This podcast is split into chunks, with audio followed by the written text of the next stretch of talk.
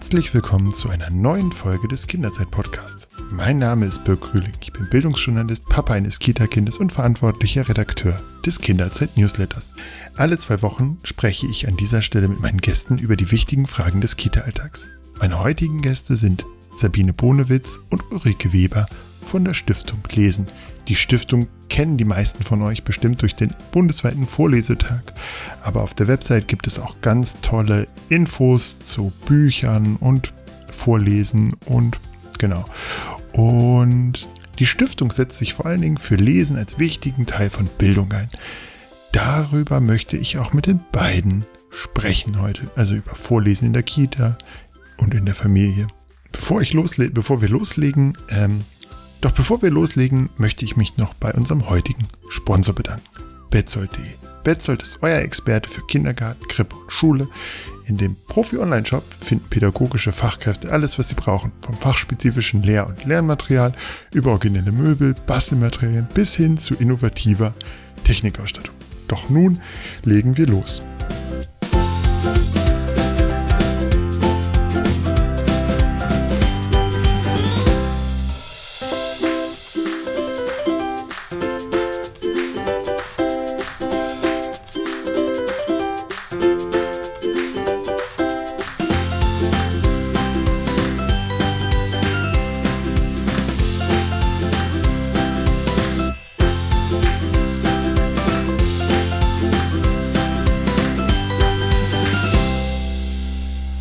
Ja, herzlich willkommen. Ähm, in diesen Tagen muss man natürlich auch erstmal fragen, wie geht es Ihnen denn? Stabil, gesund. Es ist heute sonniges Wetter, also den Umständen entsprechend eigentlich gut.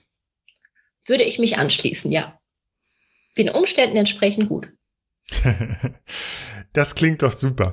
Ähm, Genau, heute Nachmittag, wenn ich meinen Sohn aus der Kita hole, ähm, haben wir uns darauf geeinigt, dass wir Kekse essen wollen. Das ist schon mal etwas sehr Gutes. Äh, und er möchte ein Buch lesen. Im Moment äh, entweder Dino oder eins über Römer. Ähm, meine Frage wäre jetzt, warum tue ich ihm damit etwas Gutes, wenn ich ihm genau sein Lieblingsbuch vorlese und wenn wir dann darüber diskutieren? Äh, ja, was sein Lieblingsdino ist oder wie der Gladiator richtig heißt. Können wir natürlich weit, weit ausholen. Wir versuchen es jetzt mal nicht in einem abendfüllenden Vortrag enden zu lassen, warum Sie da was Gutes tun. Als allererstes tun Sie deshalb was Gutes, weil Sie auf den Wunsch Ihres Sohnes eingehen. Wenn er heimkommt und sagt, er möchte wahnsinnig gerne beim Keksfuttern ein Buch vorgelesen bekommen, ist es doch das Tollste, was Sie machen können, wenn Sie das aufgreifen und äh, Besonders schön ist natürlich, dass er so einen Wunsch jetzt hat. Das freut uns als äh, Stiftung Lesen, als diejenigen, die wir versuchen, das Vorlesen, das Erzählen ähm, einfach in die Herzen der Menschen, in die Herzen der Kinder, in den Familien zu bringen, freut uns das natürlich besonders. Und das Vorlesen ist ja sozusagen eine, eine Zauberkraft, die ganz viele Dinge bewirkt und in ganz vielen Facetten der Entwicklung von den Kindern hilft.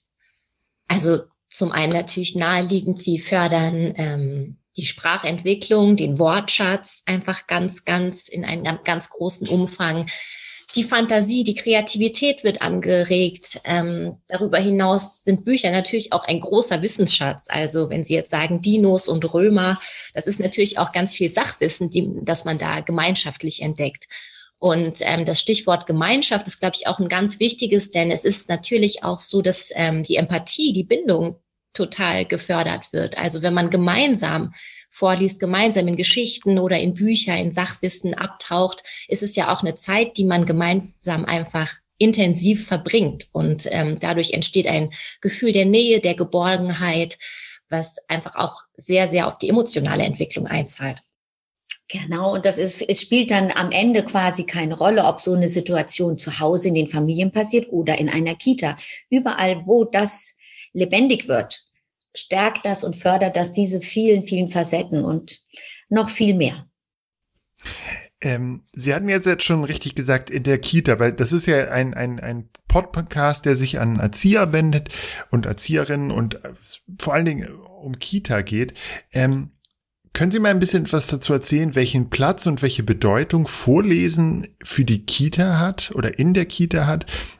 Ja, Ja, kann ich gerne machen. Also es ist natürlich so, dass Vorlesen sozusagen ein Grundwerkzeug der pädagogischen Arbeit in der Kita ist. Ich glaube, es gibt fast keine Kita, in der das Vorlesen nicht passiert. Das ist äh, täglich Brot in, in der Arbeit mit den Kindern, in der Beschäftigung mit den Kindern. Aber man kann es halt auf ganz unterschiedlichen Qualitätsniveaus machen.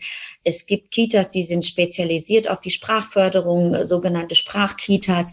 Es gibt ähm, pädagogische Mitarbeiter, Mitarbeitende, die sich super schulen und weiterbilden in diesem Thema, die werden das anders umsetzen und die sind sich der sprachfördernden Kraft, die im Vorlesen liegt, einfach noch mehr bewusst als andere, die das als Teil ihrer Arbeit sehen und machen, weil sie äh, es als eine schöne Beschäftigung mit den Kindern empfinden. Also da gibt es auf alle Fälle ähm, eine Menge Grund, sich gutes Hintergrundwissen anzueignen und vielleicht in dem Thema auch selbst noch ein bisschen weiterzubilden, fortzubilden, um auch genau für sich mit zu reflektieren und zu analysieren, warum und wie das Vorlesen denn die sprachliche und geistige Entwicklung der Kinder unterstützen kann. Mhm. Bevor wir auf den äh, diesen diesen pädagogischen Aspekt und diese Unterschiede aus Vorlesen und Vorlesen nochmal eingehen, würde mich mal interessieren, wie wichtig sind denn Erzieherinnen also etwas wie Lesebotschaften oder auch Lesevorbilder. Also es gibt ja nicht nur Familien, wo, wo es ganz normal ist, dass die Eltern Bücher in die Hand nehmen, sondern es gibt ja auch Familien, wo das Buch nicht unbedingt Alltagsgegenstand mhm. ist. Wie wichtig ist es da, dass die Kita Vorbild ist, dass die Kita zum Beispiel äh, mal in die Bücherei geht oder dass eben die Erzieherin einfach immer ein Buch in der Hand, einmal am Tag ein Buch in die Hand nimmt und man einfach mal Bücher liest. Welche Rolle spielen da die Erzieher als Lesebotschafter? Natürlich eine ganz, ganz große. Das liegt ja sozusagen auf der Hand. Wenn Kinder es in ihrem privaten Familienumfeld wenig oder gar nicht erleben, ist es natürlich eine besondere wichtige Sache, wenn das dann im Kita-Umfeld passiert. Und so wie Sie eingangs sagten, Ihr Sohn kommt heim und will dann gerne was über die Römer hören und mit Ihnen in ein Buch über Dinos abtauchen, kommen auch diese Kinder, die aus dem Umfeld kommen, wo es wenig passiert, wenn sie Anregungen dazu in der Kita erleben, dann nach Hause und sagen ihren Eltern, ich will gerne, habe ein tolles Buch heute Morgen gesehen, das möchte ich auch nochmal anschauen. Können wir uns auch ein Buch angucken? Also ähm, Kinder werden dann sozusagen auch ein bisschen zu Treibern und können auch äh, mit dazu beitragen, dass sich in den Familien das verändert. Wir wissen nämlich aus Untersuchungen und Elternbefragungen, die wir gemacht haben, dass Eltern ganz stark daran interessiert sind, das zu machen, was ihre Kinder sich wünschen, was sie glücklich macht. Und wenn solche Wünsche geäußert werden, dann werden sich auch in solchen Familien die ein oder anderen dem Thema einfach mehr zuwenden. Und wenn es in der Kita passiert, das ist quasi unverzichtbar. Das ist natürlich total wichtig, dass gerade diese Kinder dann dort das erfahren und dann ja auch auf einen mehr oder weniger ähnlichen Level kommen können wie die Kinder, wo es zu Hause mit dazugehört. Mhm. In der Kita ähm, oder im, im Kontext Kita spricht man ja häufig äh, vom Literacy-Ansatz, ähm, also ein pädagogischer Ansatz, bei dem es um erstmal grob um Lesen und Schreiben geht. Ähm, können Sie einmal erklären, was das bedeutet einerseits und inwiefern sich, ja, pädagogische Erfahrung, pädagogische Fortbildung, äh, wie die dazu beitragen, dass Lesen, einfach das simple Vorlesen und das äh, pädagogisch bewusste Vorlesen ähm, genau, dass sie die sich unterscheiden. Wo gibt es denn da Unterschiede zwischen diesen, ja, zwischen diesen beiden Punkten vielleicht? Also erstmal zum, zum Stichwort Literacy ähm, kann man vielleicht sagen, dass Literacy quasi diese Literacy-Erziehung, darunter versteht man sozusagen die frühestmögliche Heranführung von Kindern an die Vorläuferfähigkeiten von Lesen und Schreiben. Also dieses gesamte Erleben von Sprache, Erleben von äh, Geschichten, Erleben von Text auch, in, schon von klein auf. Das ist so, was wir unter ähm, Literacy-Erziehung und zu so den ersten Literacy-Bausteinen verstehen. Und darunter fällt eigentlich ähm, eine ganze Menge, was sich in dem Lesen, im Vorlesen von ähm, Büchern niederschlägt. Also da hat man zum Beispiel die phonologische Bewusstsein, was, was wir jetzt mhm. mit Hör mal hin sozusagen ähm, äh, alltagssprachlich bezeichnen würden. Mhm. Ähm, das bedeutet einfach, dass da die Hörfähigkeit zum Beispiel enorm geschult wird, die Konzentrationsfähigkeit durchs Vorlesen. Dann natürlich auch die visuelle Wahrnehmung, was man jetzt mit alltagssprachlich mit schau mal hin, guck mal hin bezeichnen könnte. Ähm, das ist einfach die bewusste Betrachtung von Objekten, ähm, das bewusste Betrachten auch von Illustrationen, die ja ein ganz wichtiger Teil von Vorlesebüchern sind und die auch einen unglaublich großen ähm, Erzähl- und Gesprächsanlass mit sich bringen. Dann haben wir natürlich den Tastsinn, was man mit Fühl mal hin beschreiben könnte. Das fängt ja schon bei den Allerkleinsten an, dass die wirklich Bücher ganz haptisch einfach erfahren. Die werden angefasst, die werden auch in den Mund genommen. Und das ist auch mh, mm, so ein, ein Baustein, der auf die Entwicklung der Feinmotorik zum Beispiel ganz stark einzahlt. Ähm, dieses Ertasten und dieses interaktive Lernen, dadurch die Welt zu entdecken. Und ein ganz zentraler Baustein ist die Fantasie und die Kreativität, was man mit Mach doch mal ähm, betiteln könnte. Also Kinder fangen an, die kleinen Geschichten ähm, zu erfassen. Nach und nach können sie auch einer geschlossenen Handlung folgen, einzelnen Szenen besser folgen. Und das sind einfach mhm. Anregungen, die die Kinder mitnehmen, um dann ähm, selbst darüber zu reflektieren. Man kann mit ihnen ins Gespräch kommen. Man kann ihre eigene Fantasie anregen, überlegen, wie könnte es weitergehen, die Geschichte oder was kennst du aus deinem Umfeld. Und das ist, glaube ich, etwas, was ein ganz, ganz zentraler Baustein ist, dieses dialogische Vorlesen. Nicht einfach nur einen Text oder ein Bild ähm, quasi betrachten oder in einer ähm, Frontalsituation, würde ich es mal nennen, ähm, dem Kind näher bringen, sondern dass man darüber spricht dass man die Erfahrungen des Kindes mit einfließen lässt, dass man auch die Reaktionen ganz stark mit einfließen lässt. Also jede Frage, jeder Dialog, der daraus entsteht, ist sehr, sehr wichtig ähm, für die Entwicklung und zahlt auf diese Literacy-Fähigkeiten ein. Ja, also ich würde mal sagen, Frau Weber, das haben Sie bestens auf den Punkt gebracht. Ich würde vielleicht noch ergänzen, ein ganz letztlich diese alltagsintegrierte Sprachbildung. Das steckt mhm. schon im Wort, in den beiden Worten eigentlich drin, was es meint, nämlich dass das, was um die Kinder, um die Erzieherinnen und Erzieher drumherum in der Kita los ist, dass das am besten durch Sprache begleitet wird. Also wenn eine Erzieherin was macht, wenn sie ähm, den Morgenkreis vorbereitet und die Frühstückssachen hinstellt, dann ist es auf alle Fälle gut und hilfreich, das einfach auch mal zu sagen, was ich da mache. So, jetzt suche ich die Teller raus und wo sind denn die Tassen und hat einer schon das Müsli gesehen. Also wenn man das, was man macht, sprachlich auch begleitet, ähm, bietet man den Kindern gleich wieder neue Wörter, ähm, erweitert so ihren Sprachschatz und kommt natürlich immer wieder auch an neue interessante Themen, die Kinder hinterfragen, weil Kinder wollen ja alles irgendwie wissen. Und ganz zentral für so eine erfolgreiche Sprachbildung in der Kita ist es auch, wenn Sie mit den Kindern sprechen, dass offene Fragen gestellt werden. Also keine Ja-Nein-Fragen, sondern welche, die wirklich dazu einladen, dass die Kinder selber ins Überlegen kommen und ganze Sätze ähm, antworten und einfach richtig ein Gespräch sich anknüpft.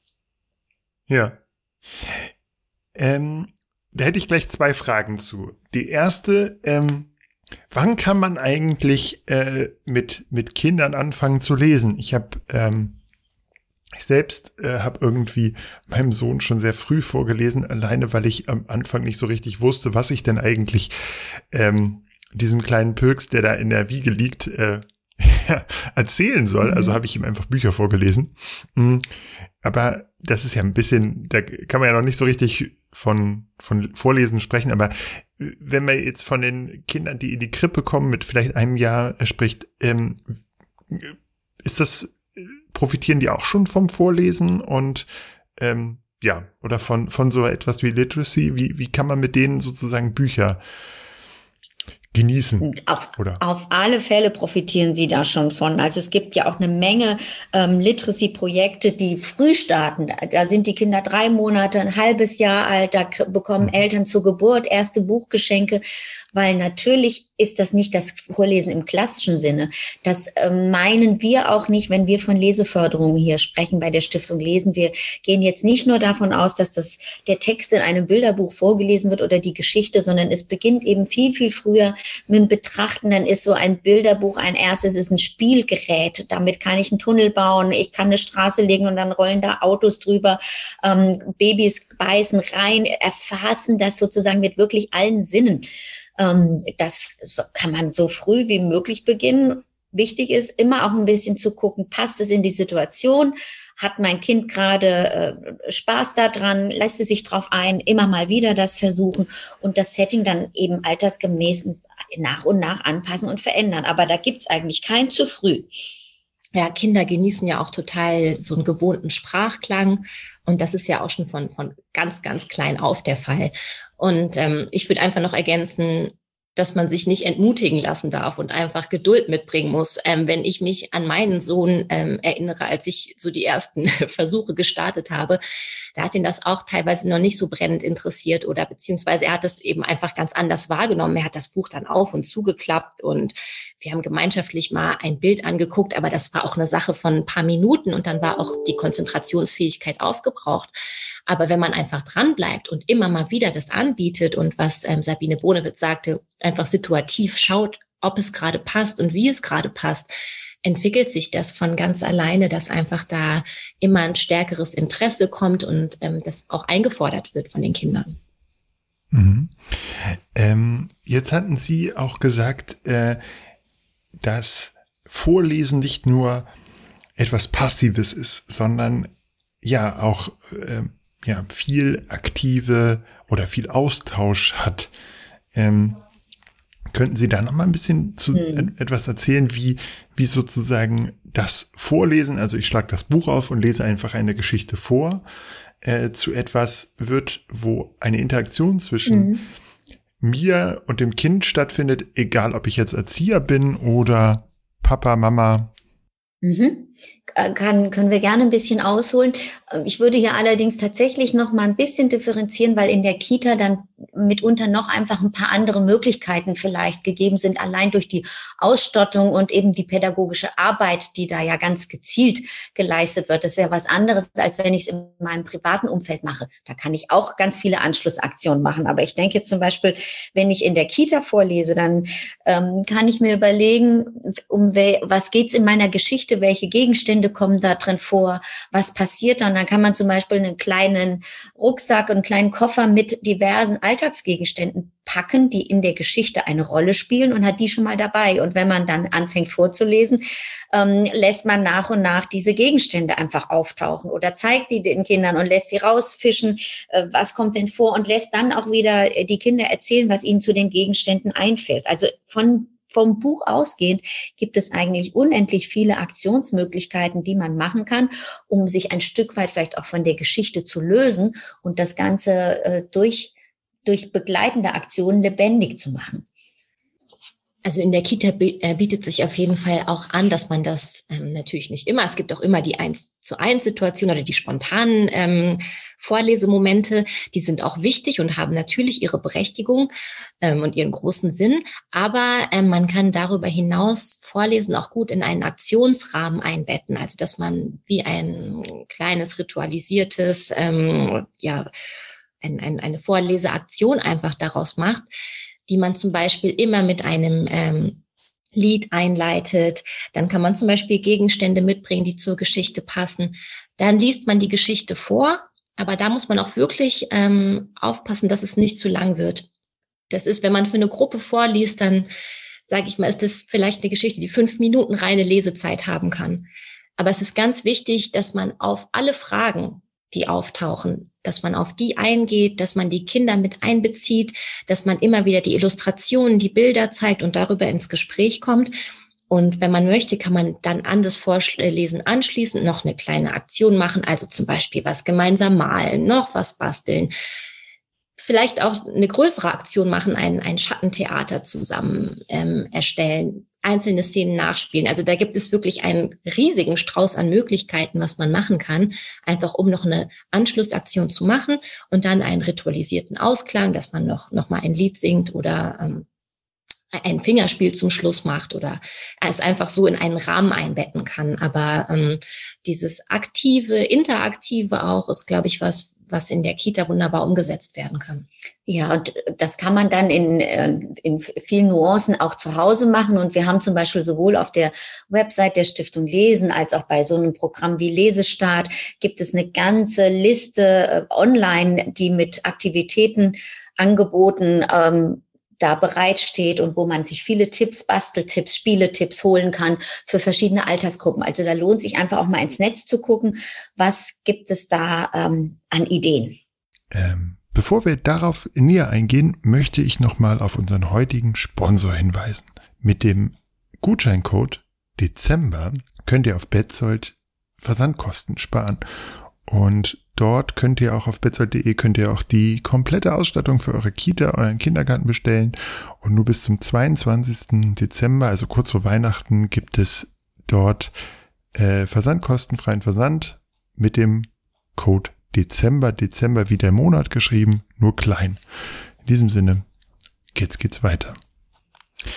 Gibt es denn Bücher, die besonders geeignet sind für, für sozusagen die, die Interaktion? Ähm, also, mhm. es gibt ja in dem, im großen Bereich der Kinderbücher ja ganz viele Ansätze, Wimmelbücher zum Beispiel oder ja, klassische Geschichten, mehr Bilderbücher. Gibt es da irgendwo, wo Sie sagen, diese Bücher sind besonders geeignet, um sozusagen in diese Interaktion Kind, Vorlesender also, zu kommen? Es gibt vielleicht Bücher, die es denen, die vorlesen, ähm, die es denen ein bisschen leichter machen. An sich bietet jede Geschichte und jedes Buch so eine Menge äh, im Kontext, wenn man mal versucht, darüber hinauszudenken, dass eine Aktion daraus folgen kann.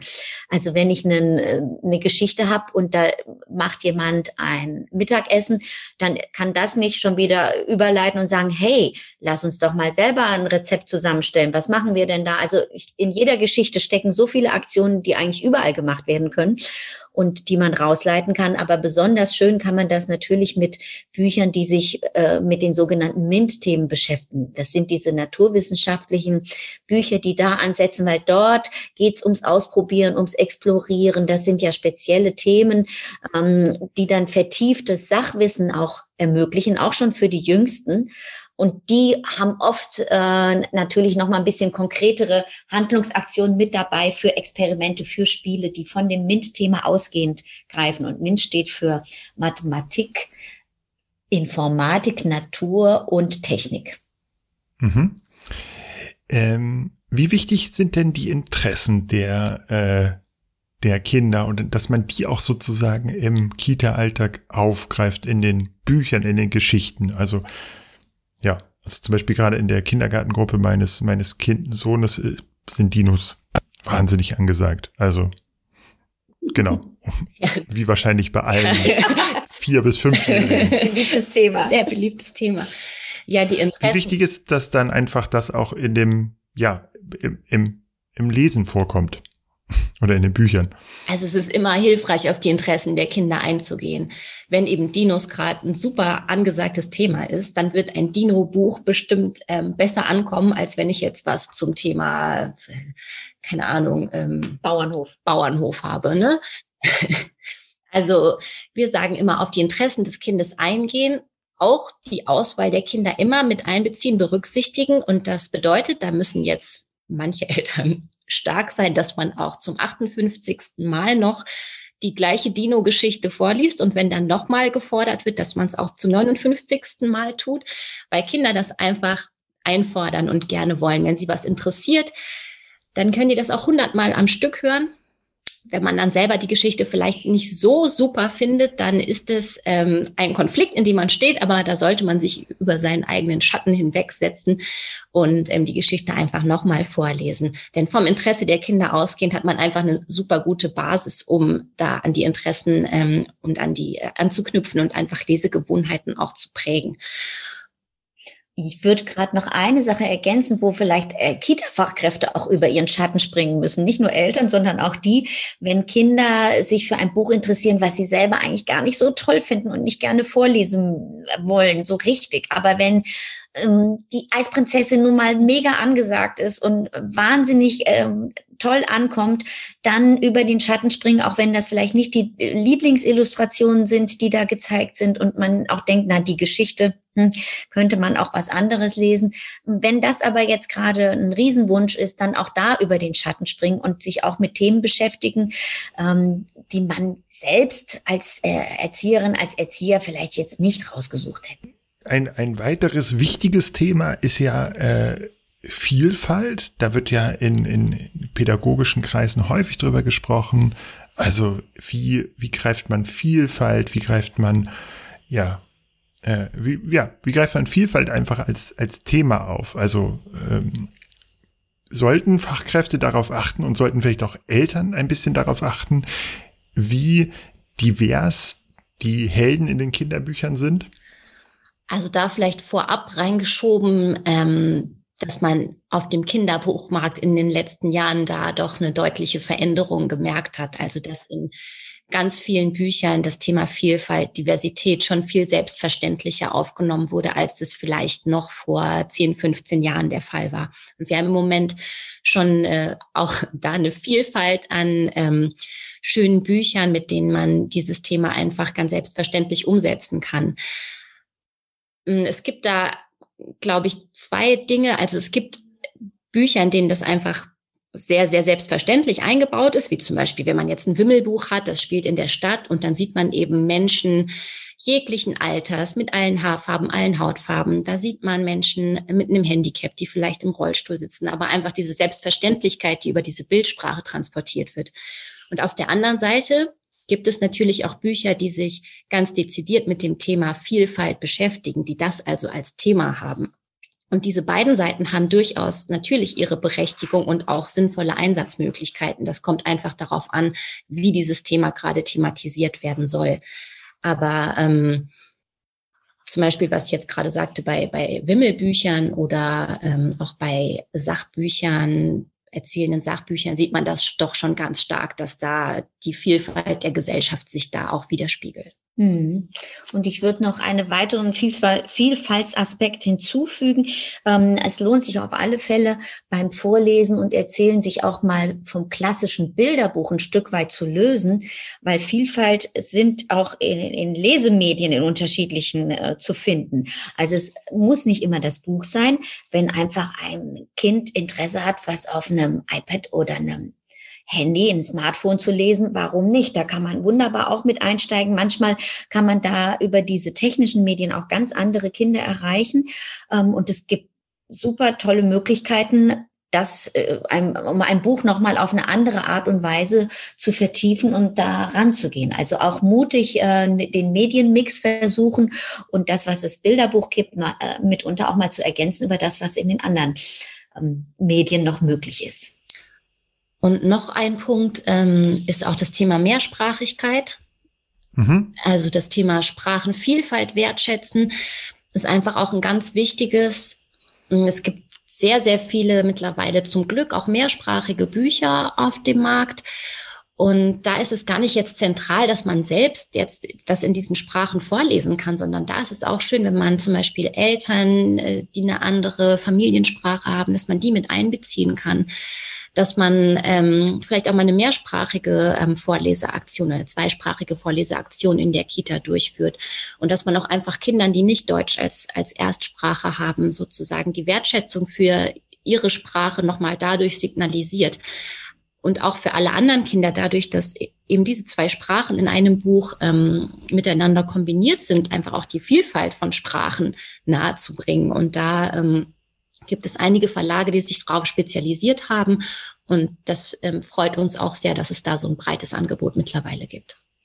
Ja, noch eine kleine Ergänzung. Es ist natürlich auch toll, wenn dann die Kita-Fachkräfte mit den äh, Bilderbüchern und den äh, Büchern, die sie haben, das auch aktiv umsetzen. Wenn sie sich zum Beispiel ein Wimmelbuch nehmen und einfach mal den Menschen, die man auf den äh, wimmeligen Seiten sieht, unterschiedliche Namen geben aus unterschiedlichen Herkunftsländern, dann kann ich auch schon in so einem Buch, wo vielleicht gar kein Text drin ist, dieses Thema einfach aufgreifen. Und das spiegelt ja dann auch oft die Realität in der Kita wieder. Da sind ja Kinder aus vielen verschiedenen Ländern sind zusammen und dann können die sich auch einbringen und können erzählen, kommen dann auch ins Erzählen über ihre persönlichen Erfahrungen in vielleicht einem anderen Land. Mhm. Da haben Sie mir jetzt quasi äh, meine nächste Frage vorweggenommen. Deshalb komme ich nochmal auf die äh, iPads zu sprechen. Ähm, es gibt ja inzwischen auch eine, ja, eine größere Zahl von Anbietern, die mh, hm, ja, die Kinderbücher als äh, iPad-Variante anbieten oder Tablet-Variante. Ähm, welche Potenziale sehen Sie? Was kann sozusagen das digitale Kinderbuch, was das gedruckte in Anführungszeichen vielleicht nicht kann? Außer dass es vielleicht mal, dass eine gewisse, gewisse Kinder vielleicht anders begeistert oder anders abholt. Das ist auf jeden Fall, ähm, was Sie jetzt so in dem Nebensatz gesagt haben, das ist total wichtig, ähm, dass es eben Kinder anders abholt und Kinder anders begeistern kann, wenn das vielleicht auch an ähm, an ihre Erfahrungen besser anknüpft oder einfach diese interaktive Charakter, den ja Apps immer mit sich bringen oder ähm, interaktive Bücher, die man auf dem iPad zum Beispiel ähm, lesen kann, ist das natürlich ein ganz großes Potenzial, dass einfach das Interesse geweckt wird. Ähm, und darüber hinaus gibt es wirklich wahnsinnig ähm, gute Kinderbuch-Apps, die dieses Interaktive nochmal mit einbeziehen. Also da kann ich den Text vorlesen und dann kann ich vielleicht noch irgendwo ähm, irgendeine Aktion auslösen, wo drauf tippen und das passiert irgendwas und das hält dann Kinder auch ein Stück weit bei der Stange, einfach so einer Geschichte weiter mhm. zu folgen. Ja, das sind, sind einfach die Spielkomponenten, die dann in den digitalen Medien ja auch noch mit drin sind, die tatsächlich das Buch an der einen oder anderen Stelle erweitern. Und wir sehen interessanterweise auch das wieder gespiegelt auf dem Kinderbuchmarkt, dass wir in den letzten Jahren auch jetzt beim ganz analogen äh, Papp- oder Papierbuch auch solche interaktiven Elemente reinbekommen haben. Jetzt nicht in dem Sinne, dass man da irgendwas anklicken kann oder drücken oder so, sondern dass das Buch quasi mit dem Kind kommuniziert. Also dann sagt ein Held im Buch zum Beispiel, oh, jetzt ist mir was runtergefallen, schüttel mal das Buch nach rechts oder nach links. Also dass man wirklich merkt, dass das, was man sonst mit einem Tablet machen würde, nämlich nach rechts, nach links steuern, dass das in einer analogen Form ähm, auf Papier umgesetzt wird. Und wenn das Kind dann die Seite umblättert, ist dann quasi was passiert, was das Kind in Anführungsstrichen gesagt ausgelöst hat mit seiner Aktion. Und das finde ich einfach ganz interessant, dass man diese Seh- und Aktionsgewohnheiten, die man aus digitalen Medien kennt, jetzt auch umgekehrt im Analogen wiedergespiegelt findet. Ja, und es gibt auch immer mehr ähm, Vorlagen, dass es erst eine App gibt und dann daraus ein äh, Kinderbuch entsteht. Also auch das gibt es. Es geht nicht immer nur vom Kinderbuch aus, zu der dann eine App entwickelt wird, sondern es gibt äh, immer mehr auch mal andersrum. Äh, die Stiftung Lesen hat ja auch sozusagen jetzt neu, wenn ich das richtig gesehen habe, ein, ein App-Verzeichnis, mhm. äh, wo besonders empfehlenswerte Apps, ja. die ähm, mit dem Thema Lesen sich beschäftigen, empfohlen werden. Können Sie dazu mal ein bisschen was sagen? Das wird ja für viele äh, Eltern, aber auch pädagogische Fachkräfte ähm, durchaus ja. eine interessante Fundgrube sein. Ja, das ist ein neuer Service, ein kostenfreier, den wir eingeführt haben. Ähm, Im Auftrag vom Bundesfamilienministerium wird das ermöglicht. Und das ist tatsächlich ein App-Prüfservice. Wir haben äh, Fachleute aus der, äh, dem Genre zusammen, die Apps testen, prüfen und einfach ähm, losgelöst von irgendwelchen Produktionsfirmen und äh, anderen Interessen wirklich sagen, welche App ist empfehlenswert für welches Alter, was eignet sich da. Das ist der Service, heißt Lesen mit App. Und wenn man, der, der, der Link ist quasi genauso einfach, man muss lesen mit, zusammenschreiben, Add und dann App, dann hat man die Website, wo man die ganzen Tipps für unterschiedliche Altersgruppen finden kann. Und es ist, glaube ich, eine wichtige Orientierung gerade auf diesem doch recht breiten und mitunter unübersichtlichen Markt, den es da auch gibt, dass man Orientierungshilfen bekommt. Das ist auch was, was oft an uns rangetragen wurde, dass äh, sowohl Kita-Fachkräfte als auch Eltern, als andere, die in der Literacy tätig sind, immer wieder gefragt haben, oh, wer kann uns denn da ein bisschen Orientierung geben? Und das war sicherlich mit einem Ausschlag noch dazu jetzt durch diese ähm, schwierige Zeit, die Corona bedingt, aber ja dann doch die digitalen ähm, Möglichkeiten einfach neu ein Kennenlernen lässt und aufmacht, ähm, wo das immer mehr äh, an uns rangetragen wurde. Mhm.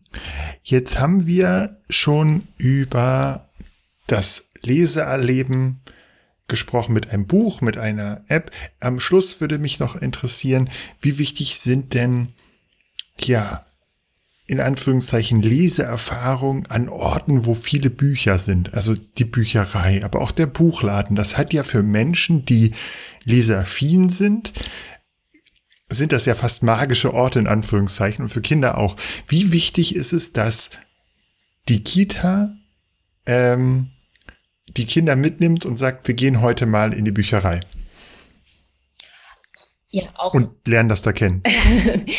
ähm, oder gehen regelmäßig in die Bücherei und lernen uns Bücher aus oder so. Das gibt es ja durchaus Büchereien äh, oder durchaus Kitas, die das machen. Ja, da gibt es ja mit. ganz viele Kooperationen auch genau. zwischen ähm, Büchereien und Kitas und das hat auf jeden Fall einen, einen ganz, ganz großen Sinn, weil ja vielleicht viele ähm, Kinder jetzt ähm, aus dem familiären Umfeld vielleicht diesen Ort Bücherei gar nicht so ähm, unbedingt kennenlernen.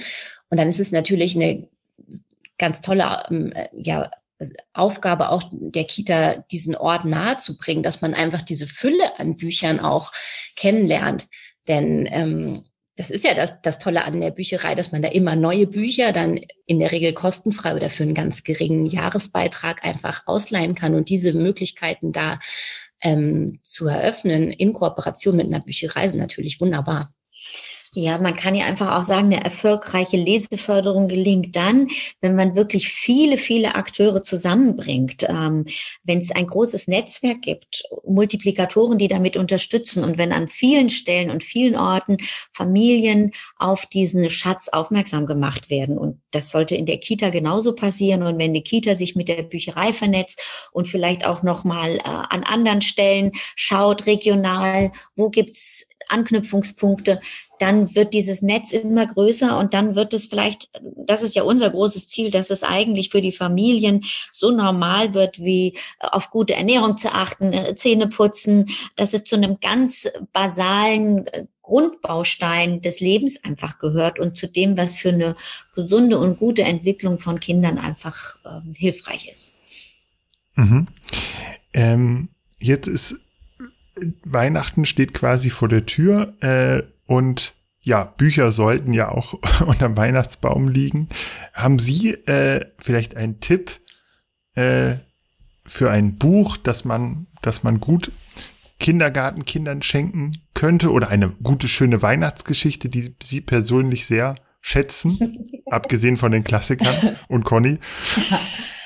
Ah, also jetzt so einen einzelnen Titel zu empfehlen, hm, würde ich jetzt eher nicht, sondern also wir haben auf unserer Seite stiftunglesen.de, wir geben ja ganz viele Leseempfehlungen. Wir haben ja einen eigenen Bereich, der wirklich für Leseempfehlungen zuständig ist. Ähm, und da gibt es eben eine, auf unserer Website eine Mediendatenbank, wo man ganz aktuell auch zu Weihnachten für jedes Alter, für jedes Interesse das passende Buch finden kann. Denn es gibt nicht das gute Buch, sondern es gibt eigentlich für jedes Kind das passende Buch zur richtigen Zeit. Und ähm, deshalb tue ich mich jetzt schwer, einen Titel hervorzuheben, sondern würde einfach sagen, dass man mal in dieser Empfehlungsdatenbank, wo man wirklich nach ganz verschiedenen Suchkriterien filtern kann, einfach mal schaut. Und wir haben da auch ganz, ganz aktuelle Weihnachtstipps gerade aufgenommen.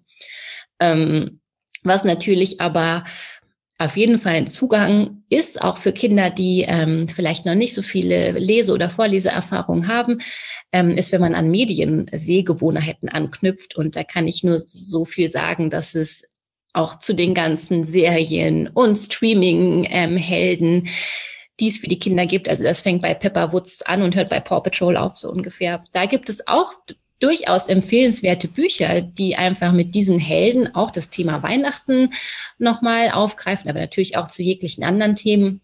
Und da sollte man sich auch nicht scheuen, ähm, vielleicht so den Zugang zu Büchern zu schaffen, eben über, über diese Herangehensweise. Ja. Und da hat wahrscheinlich auch Qualität, unser Qualitätsanspruch andere als äh, ja, der Qualitätsanspruch von äh, den Kindern. Also ich weiß, wir haben so ein Buch, ein Vorlesebuch einer bekannten Hunde-Rettungsserie. Ich nenne jetzt mal keine Namen. Und ich finde dieses Buch äh, ja sehr schlecht gemacht. Auch also die Geschichten sind furchtbar mhm. zusammengekürzt und es halt, man merkt, die äh, der Verlag hat sich jetzt nicht sonderlich viel Mühe gegeben, das zu adaptieren, im Gegensatz zu zum Beispiel den Büchern des kleinen Schweinchens. Ähm, aber mein Sohn liebt das Buch sehr. ja, der scheint ihn äh, irgendwas gerade daran sehr zu faszinieren und, und irgendwas holt ihn dann in dem Moment ab und dann sollte man ähm, ja diesem Wunsch auch nachgehen. Ich kenne das aus eigener Erfahrung auch zu beiden genannten Themen auch gut, ja. Genau, also bestes anderes Beispiel ist ja auch Conny. Äh, das ist ja auch etwas, wo, ja. wo äh, sich Eltern dran scheidet, äh, der Geist ja. der Eltern dran scheidet, aber äh, ich weiß nicht, die Weihnachtsgeschichte von Conny kann ich inzwischen, glaube ich, mitsprechen. Ja. Aber, aber gut. Da, da zählt wirklich, was, was gefällt und was das Interesse ähm, auslöst und dann ja auch äh, die, die Freude macht und ähm, da, da die Kinder dann ja auch bei der Stange hält, ähm, ist tatsächlich, wenn es ihn sie halt packt und sie interessiert. Ich habe einen, ich habe gerade mal so überlegt in meinem Hirn, was immer noch mein Lieblingsweihnachtsbuch ist, ist aber eher für die Größeren. Das ist natürlich Hilfe, die Herdmanns kommen. Ich weiß nicht, ob Sie das kennen. Auf jeden Fall, ich bin, äh, ich bin ein äh, Mikado-Kind äh, und ähm, habe immer Weihnachten, hat äh, der NDR das als Kinderhörspiel gesehen, ah. mit Hilfe, die Herdmanns können. Und äh, ja, ähm, Genau, daher, daher kannte ich das Hörspiel, hab dann irgendwie jetzt gerade, als ich für einen Artikel recherchiert habe, gesehen, dass das ja ein super erfolgreiches ja. Buch ist. Ich glaube, in den USA, glaube ich, eins der meistgelesenen Schulbücher überhaupt, die, die Abenteuer der Herdmanns. Ja, also, es ist aber auch einfach genau. eine ganz, ganz tolle Geschichte. Ich finde es großartig. Absoluter Klassiker. ja, und auch einer, der, der ja auch mit, mit klassischen Klischees wie bildungsferne mhm. Familie und äh, anderen äh, Dingen ja sehr schön spielt und auch auch äh, gerade in heutigen Zeiten sehr aktuell ist. Also ähm, ja, gerade was so Vorurteile angeht und so. Ich glaube, das ist ein. Das ist deswegen glaube ich auch ein Klassiker, weil das wirklich einfach ganz äh, toll. Und am Ende sind die vermeintlichen Loser ja die Helden und das finde ich daran einfach auch so so toll. Genau.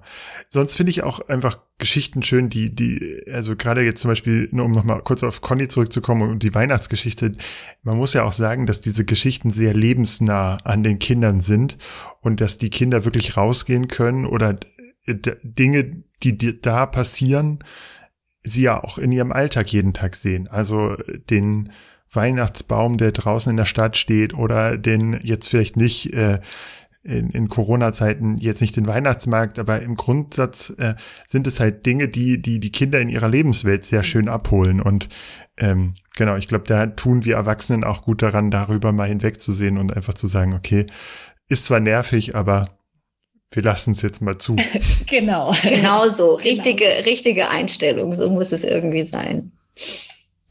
Ja, ich glaube, das ist auch ein gutes äh, Fazit. Also man kann einfach nur sagen, lest mit den Kindern, egal ob als Eltern, Erzieher oder auch Geschwister, Onkel, Tante. Ähm, jedes Mal, wenn man ein Buch in der Hand hat, ist es keine verlorene Zeit. Auf keinen Fall.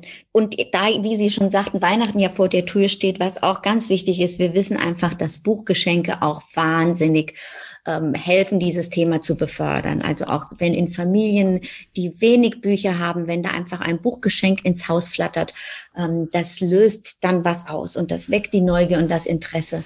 Deswegen zu Weihnachten Bücher schenken, Kinderbücher schenken, ist, glaube ich, eine richtig gute Sache. Auf jeden Fall. Ja.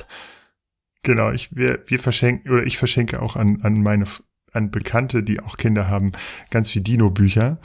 Ähm, genau, um so einen kleinen Dino-Fanclub zu gründen. und dann unbedingt natürlich in, in irgendwann mal in eine tolle Dino-Ausstellung gehen und mal schauen, ob sowas in der Gegend gibt. Wir haben hier in der Nähe in Frankfurt das Senckenberg-Museum, was natürlich toll ist, wenn man da mal so echte Dino-Skelette äh, sehen kann. Also und dann noch Dino Weihnachtskekse backen und Wahnsinn. dann hat man es alles abgerundet.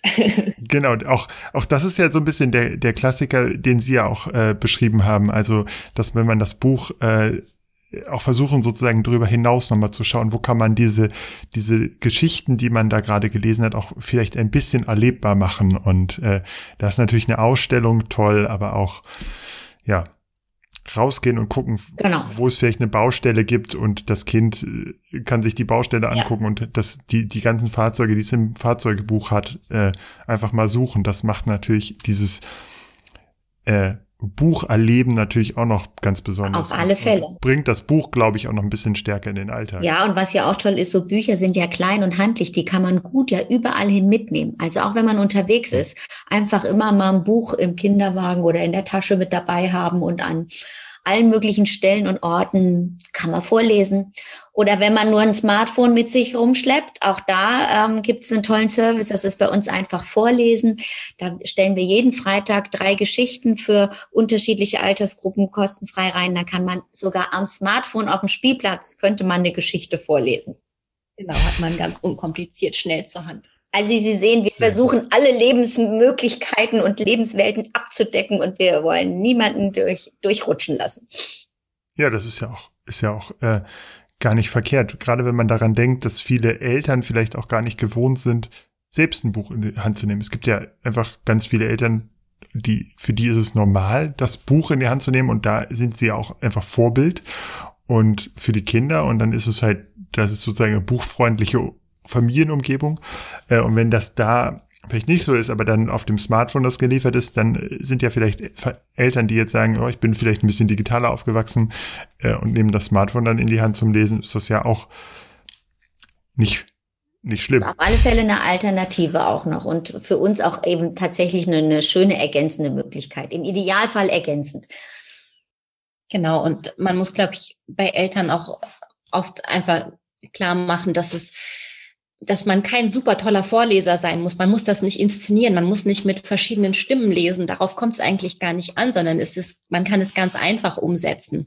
Also ganz basal, alltagsintegriert, wenn es gerade passt, ob auf dem Smartphone, ob aus dem Buch, äh, mit wenig Aufwand und einfach loslesen, so wie man es kann, wie man es authentisch machen möchte. Und das kommt bei den Kindern gut an.